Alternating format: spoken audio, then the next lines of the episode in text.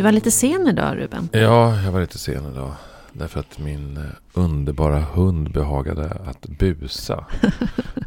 Han är en ung hund och väldigt glad. En väldigt stor hund är det. Mm. Eh, stor och svart är han och underbar. Eh, men det kan ju inte alla andra veta som inte känner honom så väl som, som jag och min familj gör. Så i morse när jag skulle gå så smet han ut i farstun.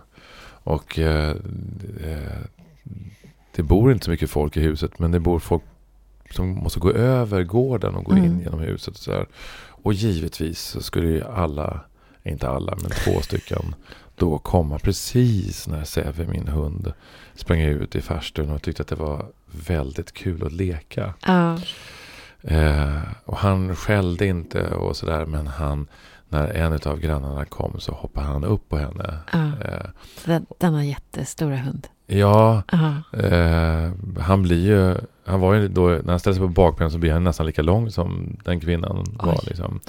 Eh, och det, ja, hon skrek inte eller något sånt där, men hon sa någonting och så flydde mot nästa port. Ja. Eh, eh, och det där är så olyckligt tycker Mm. jag. Eh, Mm. På flera plan. Dels så eh, kan jag föreställa mig. Eh, jag har också faktiskt varit hundrädd en gång i tiden. Eh, på grund av att eh, jag växte upp mycket med min mormor som var väldigt rädd för hundar. Och det ärvde jag Mm. eh, ända tills jag fick mina egna barn. Och tog tag i det. Och nu är jag väldigt förtjust i hundar. Jag har varit det väldigt, väldigt länge. Men jag, jag kan förstå känslan av eh, också ett djur som kommer mot en. Att det är Mm. något väldigt ursprungligt som dras igång av rädsla. Mm. ja, det är klart. Ja. Och när man inte känner djuret. Nej, precis. Eh, och jag gillar inte det där heller att eh, om man ska säga, nej men oroa dig inte min hund är så snäll. Som vissa säger. Det, det, det, det håller inte. Nej, det håller inte. Det, det gör det inte. Eh, och eh, ja, dels så känner jag lite skuld då, gentemot min Mm. granne som jag ska söka upp när jag, efter det här. Eh, och be om ursäkt. Eh, men också att jag känner eh, lite grann så här att eh, men är min hund som är så himla snäll. Vill ju så väl. Han vill ju så väl, han vill ju bara le- leka liksom. Eh, Han tycker om dig. Ja, men det, han är stor. Ja. Eh, och, eh, Ja, jag hade blivit livrädd. men det hade jag nog själv blivit också. Ja. Eh, Och framförallt om den ställer sig upp. ja, men mina hundar gör det när de är glada. Och eh, hade han varit en mops så hade det inte, varit något, hade inte blivit någon incident. Men nu är han inte det utan han är en blandning mellan Mm. schäfer och labrador och Mm. golden retriever. Så han är en stor hund. Ja. Vad hände sen då? Fick han gå in sen? Ja, sen fick han gå in och han eh, tittade på mig och var så här, men... Och jag tolkar såklart att Mm. han bara, "Men jag vill ju bara leka. Mm. Jag vill ju bara leka. Och jag sa, du får inte göra på det här sättet. Han tittar på mig, men nu förstår jag inte alls. Det, är det där som är så kul. Ja. Ja, det, det är underbart med djur. Jag har ju en liten katt hemma, Mm. Jossan. Och hon, eh, vi brukar stänga sovrumsdörren därför att hon kommer alltid upp vid två, tre tiden på natten och är hungrig. Mm. Och då går hon runt och trampar och har sig för att väcka oss. Ja. Men eh, när hon kom på att så här, vid fem, halv sex, då hon lyckats förstå hur hon ska öppna dessa skjutdörrar. Hur hon får upp de där dörrarna. Och så hoppar hon rakt upp och så går hon förbi min sambo och så rakt på mig. Och så börjar hon slicka på ögonlocken, för de har fattat. De där ska upp. Då är matte vaken. Ja. Och- Och man vaknar med en sträv tunga på ögonlocket, det är alltså där faktiskt. och så står hon där och kurrar som bara den trycker sin nos mot mina kinder. Och sen, då är det dags att äta. Ja. Ja, Och det går, det går, ni kan inte förbereda det här kvällen innan, innan, innan ni går och lägger er? då äter hon, på en, äter hon, hon- är på bantningskur. Okej, jag Mm. fattar. Jag fattar. Så det går inte. Ja. Mm. Ja. Ja, men det är speciellt det där relationen till djur. Ja, jag älskar djur. Ja. Jag tycker det är så himla mysigt. Ja. Och det, det, det ger så mycket. Det, men det här bara att komma hem och någon möter en och är så lycklig för att man kommer hem. ja, Det är väldigt mysigt. det är väldigt mysigt. Mm. Jag tycker att det är svårt eh, fortfarande tycker jag det här med att ha ett djur i koppel Mm. på det här sättet. Det är Mm. någonting som... Eller inomhus, i mitt fall då katt. Ja. Mm. Men, men koppel också att man håller på och drar och sliter i djuret. Och den ska inte gå dit och den får inte gå dit. Och, och sådär. Och så när man släpper lös dem på eh, hundgårdar eller på tomten och sådär. Så blir de ju så lyckliga. Ja. Eh, så- så det finns någonting som gör lite, där känner jag så här, åh, aj, aj, aj, det här med att gå omkring med en hund i koppel. Det, ja, det, är, rim, det är någonting som inte är, inte är bra. nej, inte Nej, bra. det är obra. Det är faktiskt samma känsla med en katt inomhus. Vår katt är ju utomhus på somrarna och springer på landet och hoppar runt och jagar fjärilar och sådär. Och hon är så lycklig. Ja, Och så hon följer oss som en liten hund. Så när vi går ner och badar så springer hon ju efter och står på klippan och stampar liksom för att ta sats. Och då, Ja. Vad gör ni där ute? Jag vill också. Så förstår hon inte riktigt hur det ska gå till. Och, ja, är det, och då känns det också lite konstigt att ha henne instängd ja. i lägenheten Ja, men det, är- det är någonting. någonting någon, på ett sätt så känns det lite grann som en rest av hela den här att vi, att vi en gång eh, satte, eller vi håller fortfarande på med sådana dumheter med, med zoo. Mm, Eh, att det finns någonting fortfarande av där vi, människans överhöghet. mm, Eh, där vi fortfarande liksom manifesterar den mm, på det här sättet. Och, Mm. Det, det är någonting i mig som kän, där det, kän, det känns lite obekvämt. Fast inte, jag har aldrig haft hund, men jag har ju fått förstått att man måste visa vem som är ledaren. Alltså att de inte mår bra annars. Nej men tveklöst. Alltså det är ingenting att snacka om. Mm, Alltså den hierarkin tror jag är viktig. Och den, den är ju viktig att ett, ett djur ska vara uppfostrat liksom. mm, Och det tar ju tid också. mm, Eh, men, det, men det är väl framförallt det här med, med, med koppelgrejen som jag, Mm. tycker är, som jag tycker är någonting som ja, det känns lite jobbigt. mm, Eh, det krockar lite grann. mm. Eh, vi började prata om djur. Mm. Och vi ska ju ha en gäst idag. Ja. Eh, som hade ett väldigt fint sommarprat Mm. eh, förra året. Mm, Där hon bland annat eh, just eh, pratar om sin relation till djur. Eh, inte minst där hon var som ett slags sommarbarn på en bondgård. mm, Och där bonden och hon hade en väldigt fin relation som hon också beskriver i sitt sommarprat som är fantastiskt som jag tycker alla ska lyssna på. mm, Eh, och han just säger sen långt, långt senare. Jag tror att det var han, eller eventuellt var hans fru som sa att Ja, Karin, hon har, hon har väldigt bra hand om med, med, hon har väldigt bra hand med djur. mm. Eh, och det, vår gäst idag är Karin Smirnoff. Ja, Ja, författaren. författaren. Precis. Och eh, egentligen inte bara författare utan hon har ju eh, hon är, gärna, hon är en eh, sån här stjärna som har debuterat väldigt sent. Mm. Hon har gått och burit på de här historierna ja, fram tills bara för några år sedan. Och kom ut då med, med den här som sen blev en trilogi. Eh, den så kallade Janna Kippo-sviten som började med Jag for ner till Bror som hon blev August-nominerad för och sen eh, Vi får upp med Mor och sen For jag hem. Eh, ja, en helt fantastisk svit tycker jag. Men sen så kommer ju också eh, Sockerormen. Mm, den håller jag på att läsa just nu. Ja, Mm. och den läste jag i somras och jag var helt knockad Mm.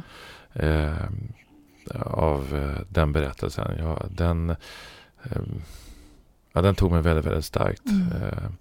Eh, eh, så det ska bli väldigt intressant. Men hon är inte hon är, hon är ju också journalist. Hon håller har hon ett eget företag som håller på med, med eh, träkomponenter av olika slag uppe i Piteå. Där hon bland annat bor. Och hon har också hållit på, varit egen företag, företagare med gatukök i Hammenhög. Wow, Ja, så hon, har, hon är... Har ett hon har brett- många strängar ja, på hon sin har lyra. verkligen många och oväntade strängar. Mm. Hon har Mm. bott i, eh, ja, från, från Västerbotten då, och, men även bott i Stockholm och i Skåne och i Paris. Och, eh, ja, Det ska bli spännande. ja. Mm. Jag- Ska du jag hämta går, henne? Ja, jag går ner och hämtar henne. Aha. Välkommen Karin Smirnoff. Tack. Till podd Mogna. Vi är jätteglada för att ha dig här. Ja. Jag vet inte om jag är riktigt lika glad för att vara här. Vi får väl se var samtalet bär. Ja, precis. Men vi går rakt på eh, den frågan som vi brukar ställa till alla Karin, har du mognat något på sistone? eh, på sistone? Eh, jag vet inte, jag tänker det där med mognad, det är ju liksom en process som pågår hela tiden. Om man går framåt och man går bakåt mm. i sin mognad, tänker jag. Mm. mm. Ibland gör man kontraproduktiva, eller fattar kontraproduktiva beslut, till exempel. Eh, men som ändå leder någon vart i sin mognad, så att mm. säga. Mm. Eh, jag tänker att mognad i sin grund kanske handlar om förmågan att ta ansvar. Mm. För sig själv och för andra människor. Och inte fokusera så mycket på vad andra människor gör och deras tillkortakommanden. Utan kanske försöka eh, bara eh, någonting i det hela själv. Mer mm. än att, ja. att tycka hela tiden, att förlägga hela tiden ansvaret någon annanstans. Jag tycker det var en jättefin definition. Den, har vi, den är ny. Den har vi inte fått förut. Ja, att ta ansvar för sig själv och för varandra. ja, precis. Och det är väl verkligen vad mognad är på något sätt. Liksom, tycker jag. Och det tycker jag har varit svårt. Ja. Mm. Det tycker jag har varit en sån här livslång process. Mm. Att, um, att vara mindre egocentrisk. Och, där kanske barnen har kommit in i bilden ganska mycket. Mm. Att, uh, man tvingas in i mognad mm. på något sätt. Och man tvingas se en annan persons behov. Det går liksom inte att komma ifrån ett barns behov. Mm. Uh, så det, det, är nog en väldigt stor del i mognadsprocess, tänker jag, för alla människor. Mm. mm. Och även dess motsvarighet, om man träffar människor som inte har barn. Så är det som att det känns på människor. Man kan nästan se när människor inte har barn. Mm. Det är väldigt märkligt. Men vad det handlar om vet jag inte. De kanske bara är smalare och snyggare. Men jag tror att det ändå har någonting med... Uh, ja, det är ett rum som har öppnats. Mm. Sätt, Absolut. Mm. Och sen kan säkert de finna en annan sorts mognad, tänker jag. Också även de som är barnlösa. Mm. Eh, kan ju hitta en mognad på, på ett annat sätt. Men, ja, men absolut. Ja. Jag säger inte att allt handlar om barn. Nej, det tänker jag inte nej. att göra. Men, men jag tänker att för många människor så blir det ändå avgörande för där man tar steget bort ifrån sig själv och in i något annat, in, in i andra människor. Just det. Just det. Verkligen. Men eh, hur, hur har det sett ut för dig den senaste tiden då? Har det varit situationer där du har känt att du har gått framåt eller tillbaka i, i din mognad? Uh, jag har haft en anställd som har varit lite besvärlig på sistone. Av olika skäl egentligen. Men och där har jag försökt att verkligen tänka att vad är det som gör att han inte har kommit vidare i sitt ansvarstagande. Mm. Så att det väckte mycket mer frågor hos mig än vad, vad det blev att jag blev liksom, att jag la det på honom. Mm. Och det, det kändes på något sätt lite moget. Mm. Det låter väldigt moget tycker jag. Uh, att fundera över den andras förutsättningar istället mm. för beteendet. Precis. Mm. Och, och, kunde du då lösa situationen? Jag blev lite konflikträdd. Uh, och det hade jag inte räknat med. Nej. Mm. Vi sålde av hela fabriksdelen för några år sedan.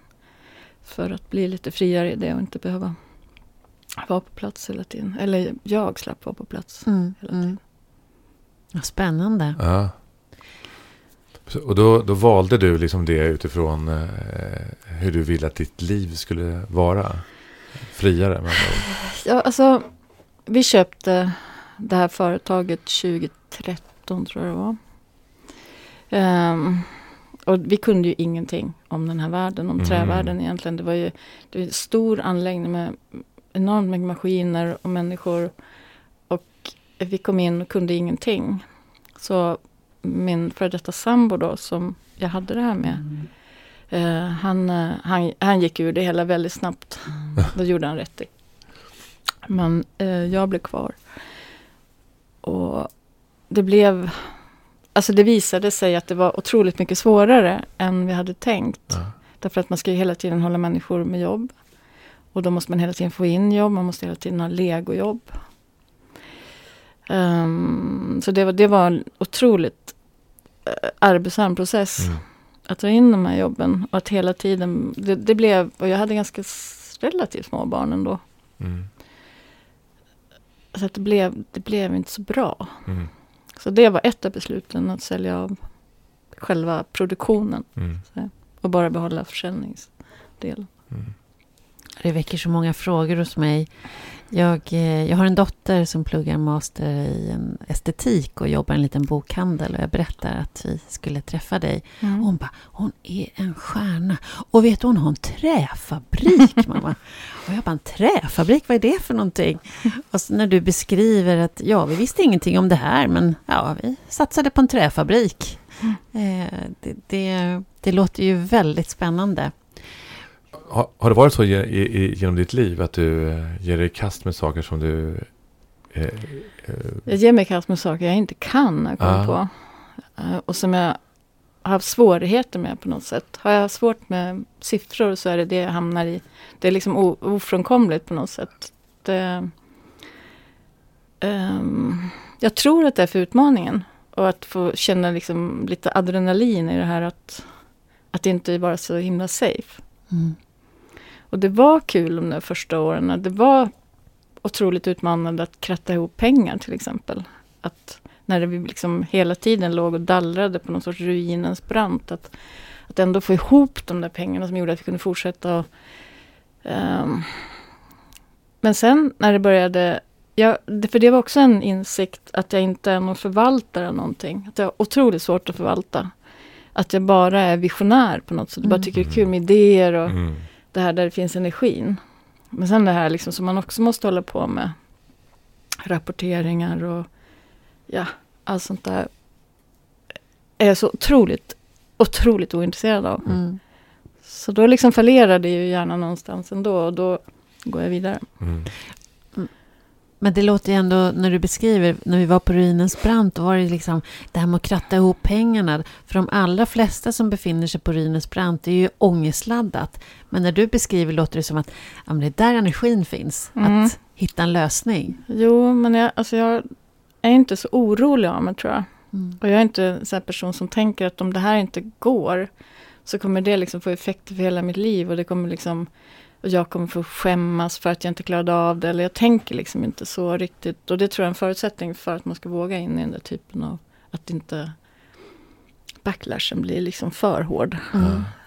Du är inte så dömande, med andra ord. mot mig själv. Ja, Eh, nej, det är jag inte. ja, underbart. Var, var, var Mm. kommer det ifrån? Var kommer den här äh, inställningen till livet ifrån? I grunden tror jag att det kommer från mina föräldrar. Att de gav oss en otroligt fri uppväxt. Mm. som på sätt och vis också var farlig, men som eh, också skapade en tillit till att klara av saker själv. Mm. Det tror jag var liksom det viktigaste i den uppväxten egentligen. Mm. Eh, och att de har varit väldigt lite fördömande som personer. De är väldigt lite. Det har aldrig pratats skit hemma. De har Mm. aldrig varit sådana föräldrar som, som har så här mycket negativt hela tiden om andra människor. Mm. De har nog varit väldigt noga med att inte vara så. Mm. Och att inte vara rasistiska eller inte vara... Ja, om någon tycker olika politiskt eller vad det nu har kunnat varit så har de inte haft så mycket åsikter omkring det. Mhm. Har det funnits en nyfikenhet istället? En, Hos mina föräldrar. ja, som du har vuxit upp i. En, att utforska, undersöka istället för att... Det tror jag inte heller. Nej. Så jag tror att mina föräldrar var ganska konservativa på något sätt ändå. Liksom. De hade sitt och de var väldigt vanliga människor kan man nog säga. Mm. Eller vanliga men de var duktiga på att visa oss vägen någonstans. Ehm, och det, det, det tror jag har varit ganska avgörande också för många av mina intressen. Ja. Mm. Därför den här tilliten tänker jag på. eh, Ulrika, jag pratar en hel del om tillit här. Eh, och eh, jag tänker att du debuterade så sent som författare. Att du har gått och burit på de här historierna hela ditt liv, tänker jag. Mm. Eh, eh, har, har jag, jag tänker också, eh,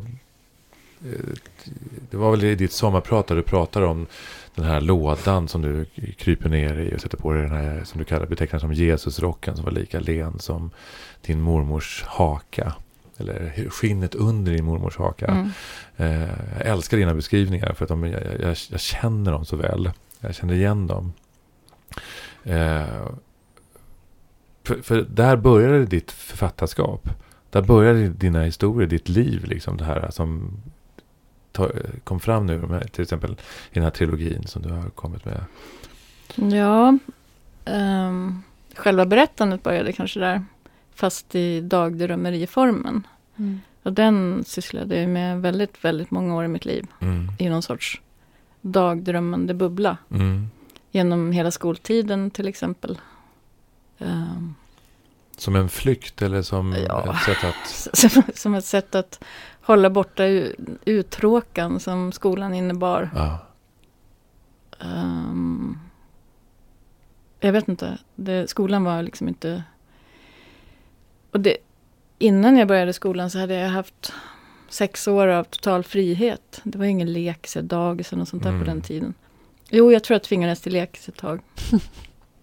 Eh, det gjorde jag ju.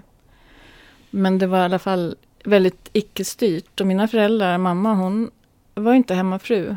Utan hon eh, gjorde någon sorts karriär då. Pappa hade, då på den tiden hade han firman nere i källaren i, i huset vi bodde i. Och jag och min bror vi var väldigt fria att göra ungefär vad vi ville.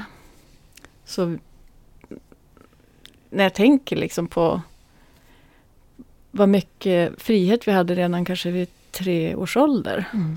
Så är det idag hade det varit försummande föräldrar, ett Mm. försummande föräldraskap.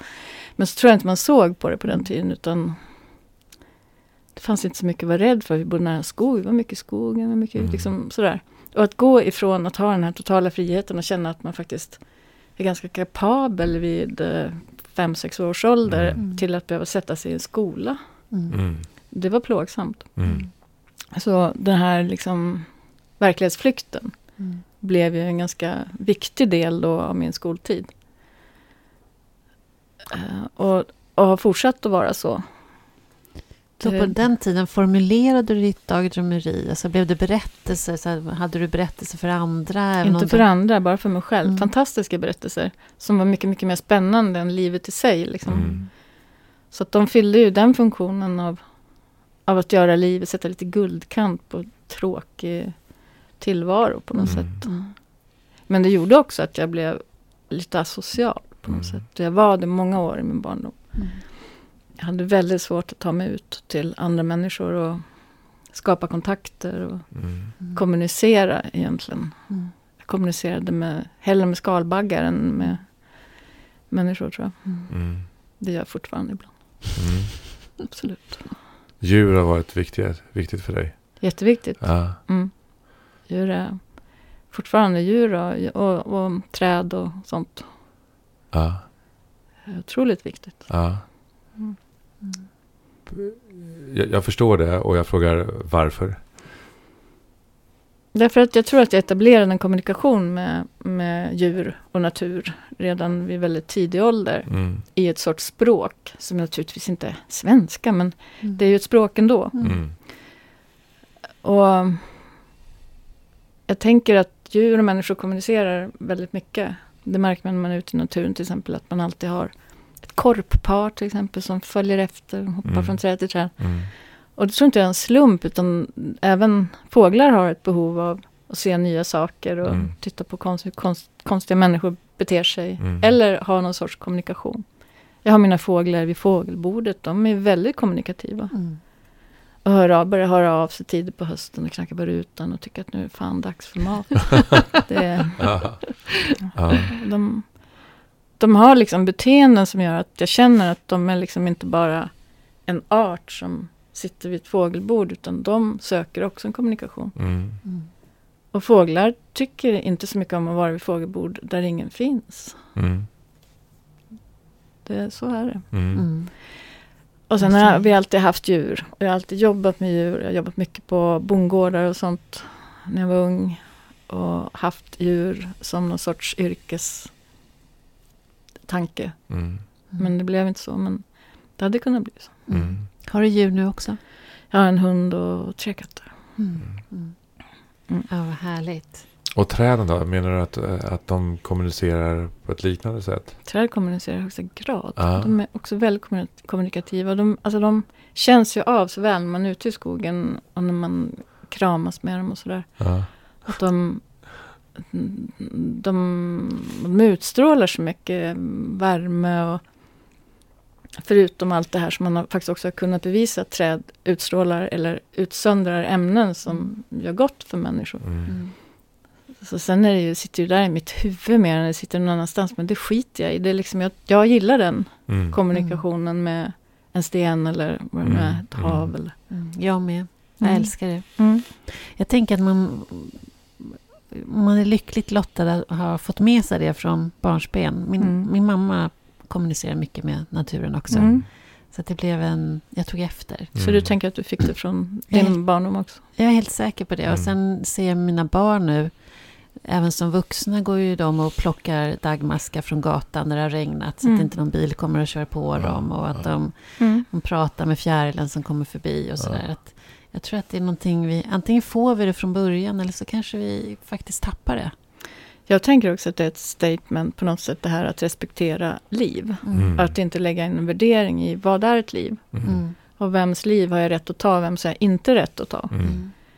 Um, sådana frågor dyker upp mycket i min värld, med jakt och sådana här saker. Mm. Och fiske och allt sånt där som förut ändå känns okej att hålla på med, är Mm. inte det längre för min del. Mm. Mm. Jag tycker det, för att jag har fattat något sorts beslut att jag ska inte ta någons liv. Mm. Mm.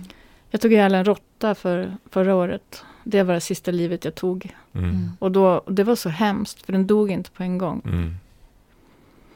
Mm. Så då, då bestämde jag mig för, för, för att verkligen, inte ens en mygga. Mm. Och det är skitjobbigt att bo i Norrland och inte få slå ihjäl myggor. Ja. Jag känner igen mig väldigt väl i det här. Som hur du resonerar och också, eller hur vi resonerar här. För det, för mig var, jag ska säga att skogen, eh, för att ta i då, var, var min egentliga mamma. Ska jag säga. Mm. Eh, alltså hade jag inte haft skogen som liten, hade jag, vet du, vet du sjutsen om jag hade fixat tillvaron. Men växte du upp i stad? Eller Jag växte upp i stan men, men eh, hittade fältbiologerna. Mm. Eh, och det var min räddning från 12 års ålder. Så, att vi drog, så jag drog ut med tält så fort det fanns en tillfälle. Ja. Eh, upp till Norrland till, eh, och till Gotland och överallt. Eh, eh, och just den här kommunikationen, den här, den här ordlösa kommunikationen, eh, den som egentligen den som sker med, med knäna och med, med arslet och med händerna och med, med hjärtat, den, den som sker hela tiden. Mm. Den är ju...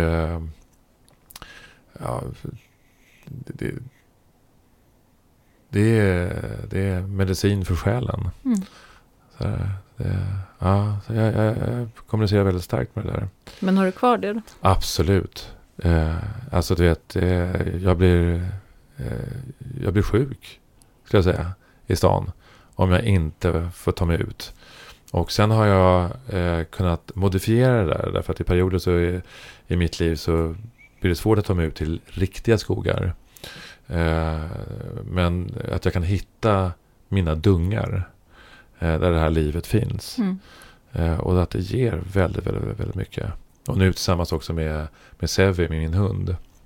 Som ger ytterligare en dimension på tillvaron. Eh, av eh, hur han då kan dra iväg. Söka runt omkring. Och jag bara vandrar vidare och, och så är han där igen. Och så drar han iväg. Mm. Mm. Så kommer han Mm. tillbaka. Det, är, det är också en kommunikation som är... Han har koll på dig. Ja, Men jag blir lite nyfiken på det här som du berättade inledningsvis om att dina dagdrömmerier och att du hade svårt för skolan och du hämtade din kraft i din inre värld och, och som också ibland kunde få svårigheter eh, eller du fick svårigheter att ta dig utanför den där världen för att få kontakt med omgivningen.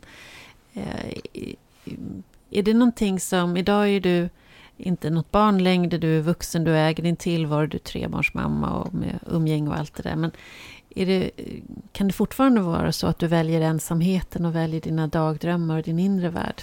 Oh ja, Nej, men det, det är ganska mycket så. Nu är ju mitt liv väldigt uppstyrt på något sätt.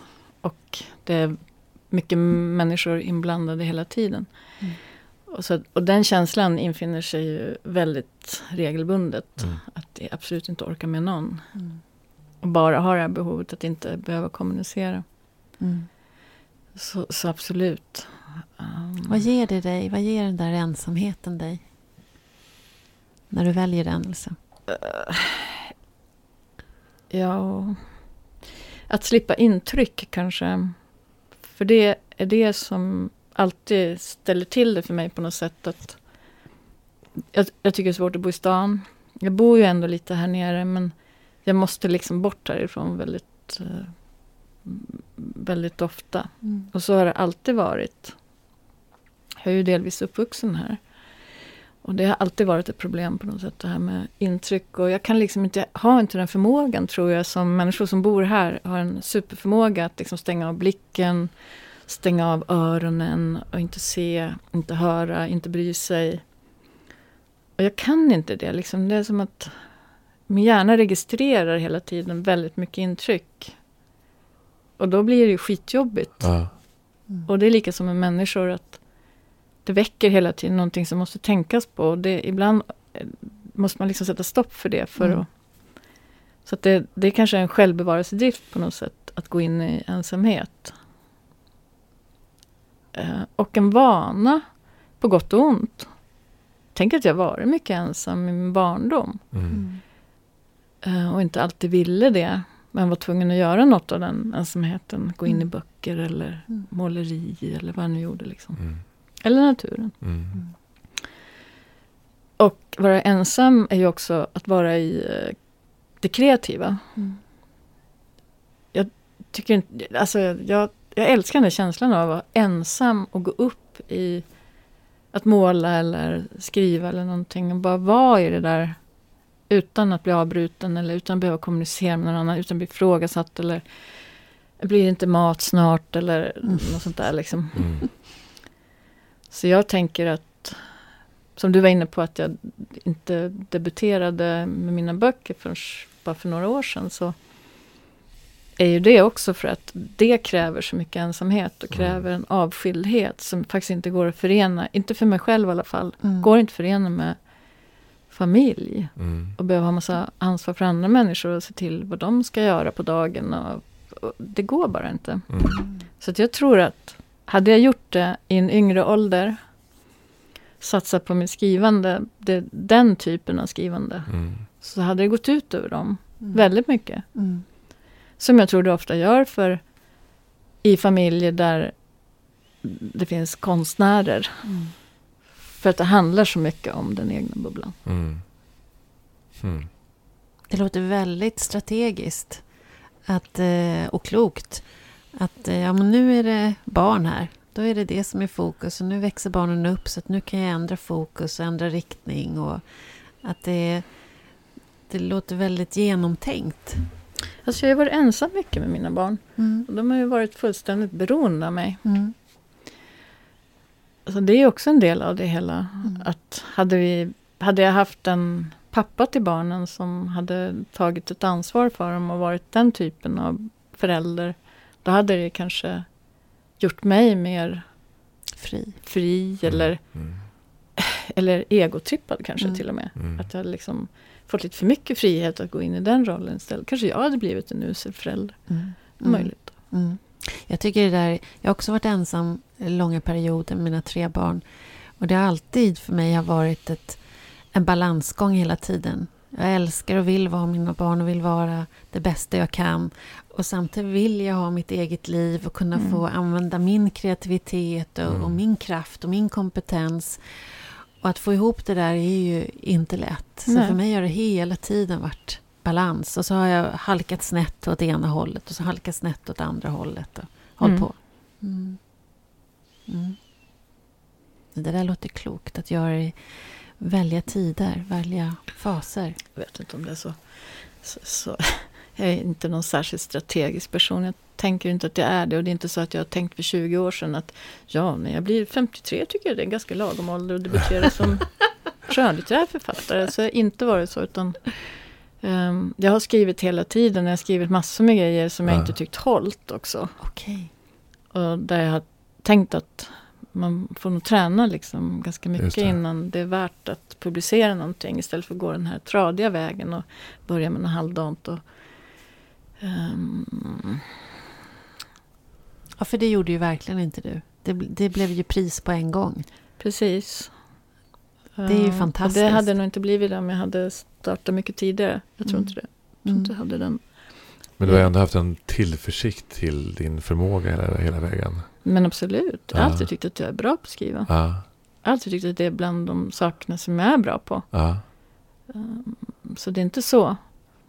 Förmå, och jag har ju liksom redan, jag tror jag gick min första sån här författarutbildning när jag var kanske 20. Mm. Och sånt. Så att det har ju alltid, det har liksom funnits med från väldigt långt, långt tillbaka. mm, Men man ska försörja sig. mm, Och det är ju också en sån här grej. Liksom det, det, man har kommit ifrån det. Och det är lite beroende på hur vill man leva då. Mm. Det, mm, Mm. jag gjorde kundtidningar en himla massa år. mm. Otroligt tråkigt. Ja men verkligen. Det är totalt själsdödande att göra kundtidningar. Man blir allmänbildad på det i och för sig. Mm. På väldigt smala områden. Men eh, det, är inte- det, det ger ju det är ju inget kreativt Mm. i det hela. Det är styrt och det... Nej. Men det gav bra betalt. eh, Och det gav ju också en sorts frihet att Mm. kunna... Eh, alltså hela vårt samhälle är uppbyggt på tvåsamhet. Mm. Mm. Och har man inte dubbla inkomster då kan man heller inte ge sina barn det alla andra barn får. Mm. Och det är också vara en sån här grej. De ska fan inte... De ska, de ska också kunna ha en cykel för 5000 spänn om det är så att alla andra har det. Det är liksom på något Mm. sätt... Jag har inte velat att deras status ska behöva sänkas för att min inte hela Mm. tiden är på topp. Liksom. Så var det för mig också. Mm. Jätteviktigt. Mm. Jag skulle ro in de där stålarna, så var det bara. Ja. Mm. Ja. Mm. Du, någonting som vi har pratat om när det gäller dina böcker som jag tycker är så himla fint. Eh, du har väldigt lite av fördömande. Jag anar att lite nu när du började prata om din uppväxt att det kan ha med det att göra kanske. Men även, även de som är elaka eller eh, skadar så, så, så får man en känsla av en förståelse. Eh, kanske inte en någon förlåtande attityd men ändå en förståelse för för människor och människors olika handlingar och förutsättningar. Stämmer det? Eller är det en... Mm, ja. Ehm, det är nog två plan i det där. När det gäller min litteratur så handlar ju det ganska mycket om att jag vill att det är läsaren som bildar sig uppfattningen Mm. om hur människorna är och inte jag som talar om för läsaren så här ska du tänka. Mm. Och det tycker jag har varit viktigt överhuvudtaget i mina böcker. Att, att inte berätta så mycket om hur någon ser ut eller hur någon... Att inte använda värderande ord. Inte använda så mycket adverb till exempel. Mm. Som talar om hur någon gör hela tiden. Ehm, och, men sen i grunden så handlar ju det kanske om att jag tror att de flesta människor mår bra av att inte bli värderade. Mm. Att man alla längtar efter på något sätt de här människorna som man träffar ibland. Mm. Som är ganska sällsynta. De som bara accepterar en till 100 procent trots att man är som man är. Mm. Utan att förr eller senare vara tvungen att hacka lite i ryggen. Och jag tänker att det är ganska ovanligt i vår tid. Verkligen. Ehm, Men när man möter de människorna som man blir bemött så av så är det alltid så skönt. Mm.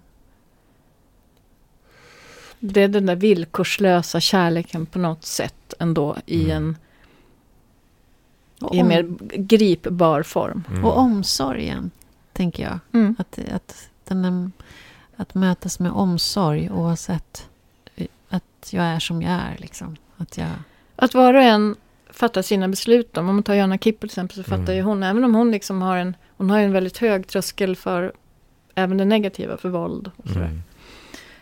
Eh, Men när hon fattar sina beslut så gör hon det utifrån sina egna åsikter om saker. Inte så mycket utifrån andras handlingar. Mm. Och mm, det är ju också en skillnad det där. Mm, som är, som är ganska svår att förstå på djupet. Mm. Vikten av att stå helt för sina egna handlingar. Mm. Mm. Även om man väljer att dräpa någon. Så tar man ansvar för det. Mm. Mm. Mm. Mm. Hade du tänkt säga något mer? Nej, eh, det, jag kände att det var ett svårt resonemang att, att konkretisera. Mm. Ja, men det, det är någonting i, eh, i de här eh, ibland väldigt hårda berättelserna som är just som du beskriver så, så kärleksfulla. Alltså även eh, hennes pappa, Eh, den här förövaren, så finns det fortfarande no någon form av kärlek som, som finns där i det här, i, det här, i, i, i laggården. Eh, alltså fast det är fruktansvärt. Eller i, eller i eh, Sockerormen som däckade mig. Liksom. Jag var oerhört skakad liksom, av berättelsen. För den, den angrep liksom någonting som var så... Jag kände igen mig som barn. Av barnets utsatthet och så vidare. Eh, men också, det jag också hör nu när du berättar om dig själv lite grann. Eh, det här med, eh, som vi idag lite slarvigt kallar för överkänslighet. Liksom, en slags, men jag, jag menar på att det är en adekvat känslighet för, för tillvaron. Att, att att kunna just beskriva det här att även den elake har ett hjärta. Eh, och att det, att det blir en sån... Eh, det blir så... Det blir, det blir så, eh, det blir så berättelserna blir så otroligt nyansrika på det sättet. Eh, det blir inte... Det blir inte enahanda på något sätt. Utan man, det, det kan till och med vara så att i sockerrummet man känner en form av medkänsla med förövaren. Eh, och det för mig var... Det är så starkt och det är så sällan vi idag läser sådana berättelser tycker jag. Därför att, det, att vi eh, ofta eh, vill förenkla tillvaron i svart och vitt. Och att vissa människor är på ett visst sätt och, och så är det bara. Eh, och vi lever väldigt mycket i en sån kultur just nu tycker jag. Väldigt mycket. Ja. Väldigt mycket. Den, och, och politiken, allt mm. tycker jag är, handlar om att fördöma andra. Och mm. det blir och så oerhört svart eller vitt. Mm. Det, det, finns inga nyanser. Nej. Antingen är man en eh, förövare eller en korkad eller så är man klok och vis. Och, mm. det, det, ja. och sen är det ju tveklöst så att den som är en förövare, som till exempel i Sockerormen, ska ha sitt straff. Det är inte det som, jag, mm. det, är inte det, som det handlar om. Nej, det är inte det det handlar nej, om alls. Inte alls. Uh, utan, och det är inte heller för att förleda läsaren in i att känna en empati nej. med honom. Utan det här är ju som en berättelse som är från min barndom. Den har ju en grund i, en, i, i någonting som har hänt. Mm. Och den här personen då som jag kände som var musiklärare. Han äh, var precis en sån människa som jag tyckte otroligt mycket om. Och som var en sån här person man kunde prata med och som... Alltså vuxenvärlden på den tiden, deras främsta uppgifter var ju inte att sitta och prata med barn. Liksom. Mm. Utan um, då fick man hitta det någon annanstans. Mm. Och de personerna var få. Och han var verkligen en sån människa som fattade allt hela tiden. Han var jättekul att vara med och vi hängde ju runt med honom hur mycket som helst på fritid. Och när det här sen uppdagades och det liksom fick så stora konsekvenser så var ju det ett enormt svek. Mm. Så fallet var ju ganska högt. Men hur, jag, jag vet ju vad han har gjort och vilket jävla vilken ondska som också finns i mm, honom. Mm. Eller att han är så kapabel, eller var så kapabel att begå de här övergreppen mot så många barn. Han har med många barn i sitt liv. Uh, och vissa av dem har jag ju då intervjuat inför mm. Sockerormen. Då. Människor som är vuxna idag. Uh, men, men samtidigt så kunde jag ju också komma ihåg, och det har jag alltid kunnat återkalla den här känslan för honom. Och kunna komma ihåg också hur mycket jag tyckte om honom. Mm. Och när jag läst, jag läst massa gamla brev. Mm. Eh, som, alltså brevväxling med, med kompisar. Mm. Och han figurerar så mycket i de här breven hela tiden. Och Mm. vi pratar om honom och undrar vad han gör. Och Liksom, och jag längtar tillbaka ner till, till Enhörna för att jag längtar efter honom. Och, Ehm, det, det finns liksom väldigt mycket känslor Mm. i det här som jag också ville förmedla i Sockerormen. Mm. Mm. Att de här människorna faktiskt är otroligt ohyggligt duktiga på relationer. Mm. Mm.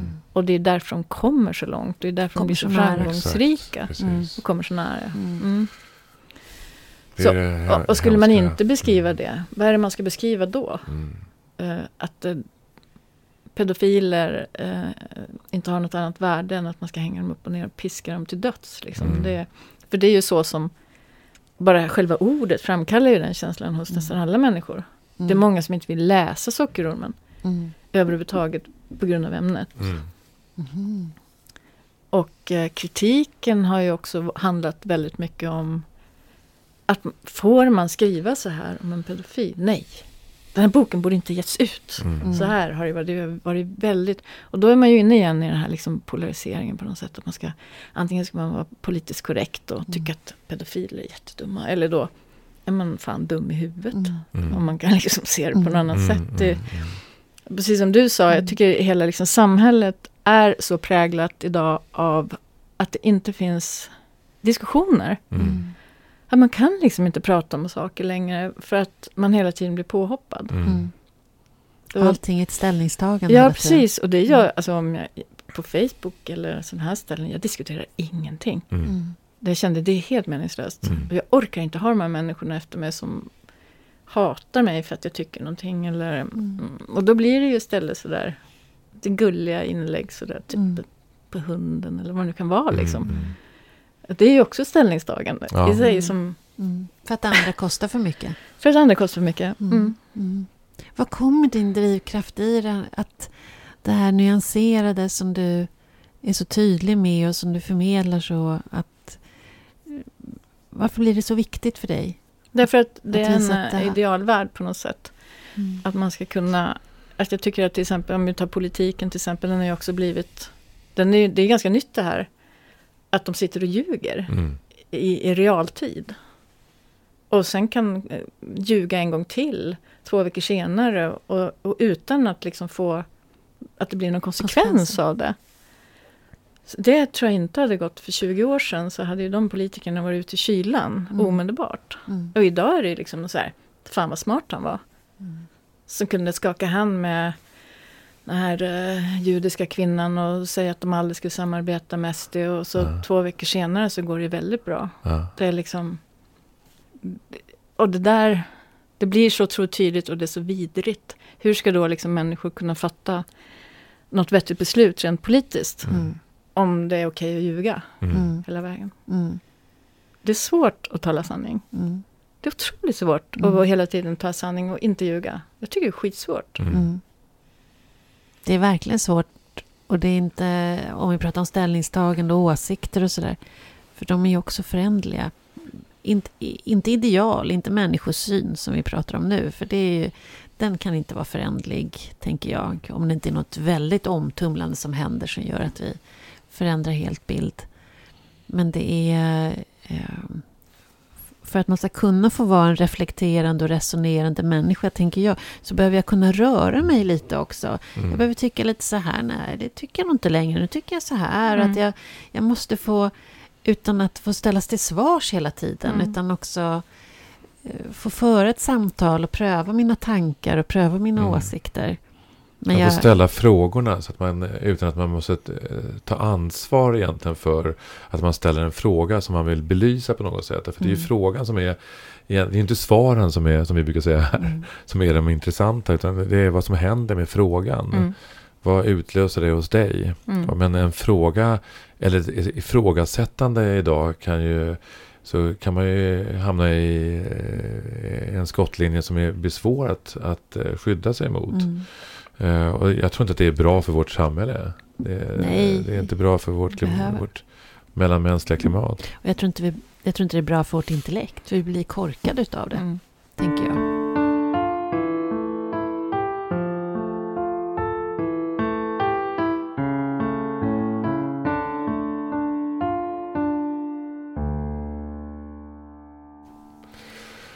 Men ditt, du, i, i ditt reflekterande liv som du har varit i från början, nästan där i din skog, eh, med, med din, dina fantasier och dagdrömmerier. Hur, hur skulle du se hur din transformation har varit i ditt liv från när du var i 20-årsåldern, precis hade blivit vuxen, till att du idag, vad sa du, 53 eller vad det nu kan vara? Nej, jag, idag är jag 50, fan, nej, 57. 57. jag, när min första boken kom ut när jag var 53. Ja. Det var så. Hur har... Ja. Hur, hur har mm. utvecklingen... Ja, men alltså det är ju en... eh, Det är ju ett otroligt stort tidsspann för det första. Ja. Om mitt liv har förändrats väldigt mycket och det har... Jag har varit i i relationer som utvecklat mig på olika sätt. Eh, inte alltid till det bättre. Eller relationerna har inte alltid varit särskilt bra men Mm. ändå skapat en utveckling. Det är ju så som det blir i livet. Jag tänker att det finns den här människokategorin som sätter en ära i att inget leva. Mm. Mm. Det är väldigt safe. De blir ofta ganska fördömande mot andra människor. Och andra människors tillkortakommanden eller dåliga beslut eller... eh, vet inte. De blir rädda för människor, särskilt kvinnor tror jag. Som går lite sina egna vägar, gör lite som de vill. Är med vem de vill, inte liksom bryr sig så mycket om omvärldens åsikter. Eller då finns det den andra kategorin då som, som just är så. Man får göra något litet val. Det är klart det finns någonting mitt emellan. Det finns nyanser i det där också. Men jag tror jag alltid har tänkt att det är genom erfarenheter man blir någon. Mm. Därför att det hela tiden bevisas för en att det är genom erfarenheterna som man skapar nya tankar och sätter sammanhang på plats. Och det tar tid. Mm. Jag tänker att jag var absolut ingen mogen 25-åring. Mm. Jag var väldigt omogen. Ehm, nästan ett barn på något vis. Samtidigt som när jag var ett barn så kände jag mig gammal. Mm. Mm. Så så det där med, med liksom mognad kan vara så många saker. Man kan vara ärrad av, av upplevelser som gör också att det är väldigt svårt att just mogna på de här planen där man förväntas mogna som människa, en duktig medborgare i samhället. Mm. Så jag tycker att det är en, en lång och ganska svår process att um, leva. Mm. Mm. Och just därför också så otroligt intressant. Så, det, ja, det går inte att säga. Nej, så här var jag himla- då, så här är jag nu. så- Och vad, det, det finns, det kan, ju, det kan man ju prata en vecka om. Mm. Vad som har fyllt ens liv. Mm. Och vad som har varit eh, sådana här milstolpar. Mm. Verkligen. Jag tycker det lät så himla fint. Jag känner igen mig jätteväl i just det där. Jag var en väldigt omogen 25-åring, nästan som ett barn. Men jag kände mig väldigt gammal. Jag kan Mm. verkligen... Det var jag också. Mm. Oerhört, kände mig oerhört lillgammal och, och också var i vissa delar, men också väldigt omogen. Mm. Det känner jag också igen. Jag- Men jag, jag tänker också att vi, eh, vi tre hade alla barn vid den tiden. Va? Mm. Eh, Det är också lite speciellt när man eh, blir förälder ung. Mm. Eh, Då är man ju mogen på ett plan och så på ett annat plan så finns det en lekfullhet eller någonting väldigt omogen som Mm. faktiskt har med tiden att göra och tidens gång. Mm. Men jag tänker också det här lillgamla barnet. Jag tänker att du beskrev din uppväxt att, att även en treår, att du kunde vara tre år och kunde få leva ett ganska fritt liv och eh, göra rätt mycket tillsammans med din bror. Mm. Att, va, att det både var utvecklande men också lite utsatt. Eh, och att det, också kräv, att det också krävde någonting av en viss mognad. Eh, som man kan se hos vissa barn som är, eh, jag säger inte att, att du var det, men där barn lever hårt. Att de, att de utvecklar en, en eh, vad man, idag kallar för eh, street smartness. Liksom. Man blir ju lite autonom. Ja, just det, man blir autonom. Ja. Mm. Och sen kommer det lite grann i kapp när man då blir lite äldre. Att då plötsligt inser man att, man är, att det finns vissa barnsligheter fortfarande kvar hos en. Mm. Jag brukar ibland säga att jag med åren bara blir barnsligare och barnsligare. Eh, och att det finns en slags, någon slags mognad i det också. Just att välkomna det här uh, banala, välkomna det här som är eh, livets nyckfullhet. Liksom. Att det, det, går inte att styra. Liksom. Mm. Det är som det är med vissa saker. Mm.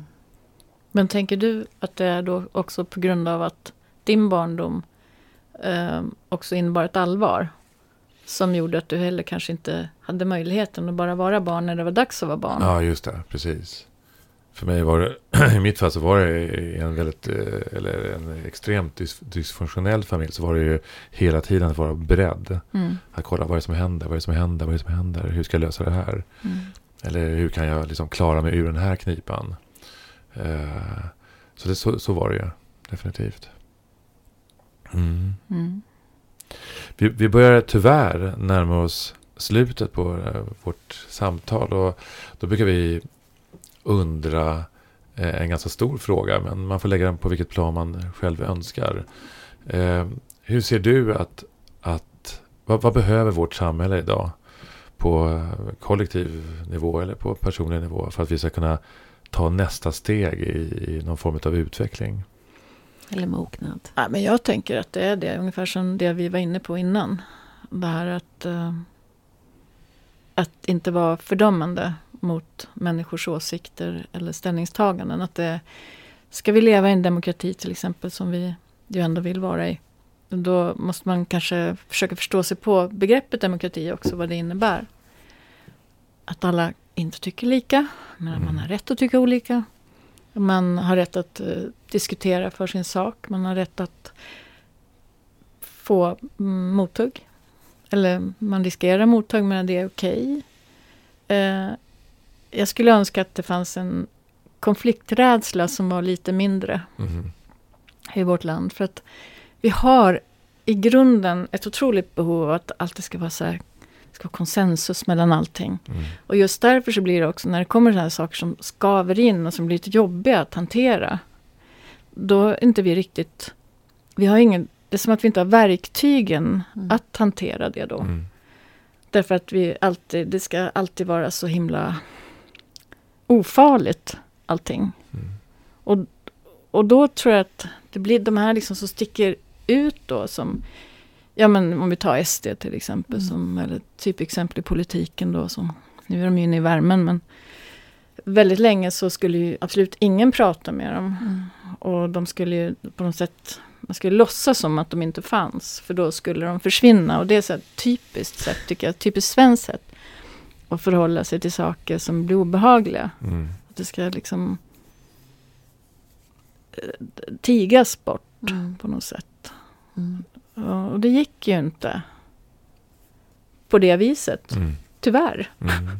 Men det funkar ju inte riktigt så. Det, jag tänker att det är lite högre tak för diskussioner, lite högre tak för, för möjliga vägar. Att man behöver, det måste ju finnas någonting mittemellan att vara klimataktivist och eh, klimatnihilist mm. till exempel. Mm. Men det gör inte det. Mm. Och det är alltid som att det liksom... Ska vi lösa problem, det är bara... Vi har bara ett svar på den frågan. Mm. Och just nu är det vindkraft, säger vi. Mm. Och elbilar, det, det är bara det. Mm. och då, då, blir det, liksom, det blir så svårt att leva. Mm. Man blir liksom hela tiden händerna på politiska beslut orsakat av lobbyister. Mm. Istället för att det känns som mogna politiska beslut. Som kommer sig av lång erfarenhet och där man på något sätt väger in att ja men för fem år sedan så sa vi ju faktiskt att miljödieselbilar var ganska bra. Mm. Kan inte de få vara det också då? Mm. Tillsammans med elbilarna. Och sen ett år senare kom man på att elbilar, just fan, vi, det behövs ju mineraler. Mm. Och då mm. måste vi hämta i Afrika där liksom medellivslängden är 30 år, de där gruvorna. Det är mm. inte så bra. Mm. Och så håller vi på sådär. Så Jag vet inte, mindre polarisering på det viset. Eller polarisering är så jävla dumt ord, för egentligen så är det så svårt ord att förstå. Jag tycker inte att det är ett sånt uppenbart ord. Mm. Men det är bara eh, att vi ska, det ska finnas fler rätt. Fler rätt ja. Mm, att, det inte, Ja. att det inte ska inordna oss under ett rätt. Det Nej. betyder ju också att det är mindre följsamhet, tänker jag. Att det krävs också mer självständighet och kanske också mer civilkurage. Mm. Att, Mm. att ta plats och utrymme för att våga utmana och varandra. Ja men i det här har vi ju media också som är ju liksom pumpar upp det här hela Mm. tiden. Mm. Det, för de gillar ju, de, de lever ju på Mm. de här heta känslorna på Mm. något Mm. sätt. Mm. Och vi lever i ett samhälle där vi, vi sitter, jag vet inte hur många gånger per dag en människa går in på Aftonbladet till exempel. Det är jävla massa gånger. Ja. Liksom, gjorde man det förr i tiden? Gick man och liksom tittade i en kvällstidning Mm. var tionde minut? Nej, det gjorde man inte. Mm. Så att liksom, de har ju fått en otrolig makt. Mm. Mm. Just att kunna styra hur människor ska tänka. Mm. Det är rätt otäckt. Det är väldigt otäckt. Inte bara Aftonbladet förstås, Mm. men media överhuvudtaget. Precis. Och där är ju också eh, vad som är sant och falskt. Och, alltså vi har ju aldrig haft så här mycket problem med, med ett nyhetsflöde där det är så svårt att avgöra vad, varifrån källan är. Eh, och att det kan vara påhitt. Ja, Inte Eh. bara, inte bara sant och falskt, utan också vad är viktigt. Alltså hela prioriteringen görs ju mm. där. Så att jag, jag blir ju aviserad vad det är som är absolut den brännande frågan just nu. Mm. Medans, och det är någonstans har ju någon fattat det beslutet. Ja, men vi Mm. har ju byggt allt omkring listor. Mm. Och det görs ju även i, i allt vi ska tycka. Så finns Mm. det listor på vad vi ska tycka. Det är väldigt bekvämt. Mm. Den här boken ska vi läsa, den här Mm. filmen ska vi se, det här partiet ska du rösta på. Det här, den här åsikten ska du ha om just den här frågan. Mm. Det är väldigt bekvämt. Mm. Mm. Mm. Det tror vi inte på. Nej, det tror jag Mm. Nej. inte. Nej. Tack så hemskt mycket Karin att du kom hit. Tack. Tack själva.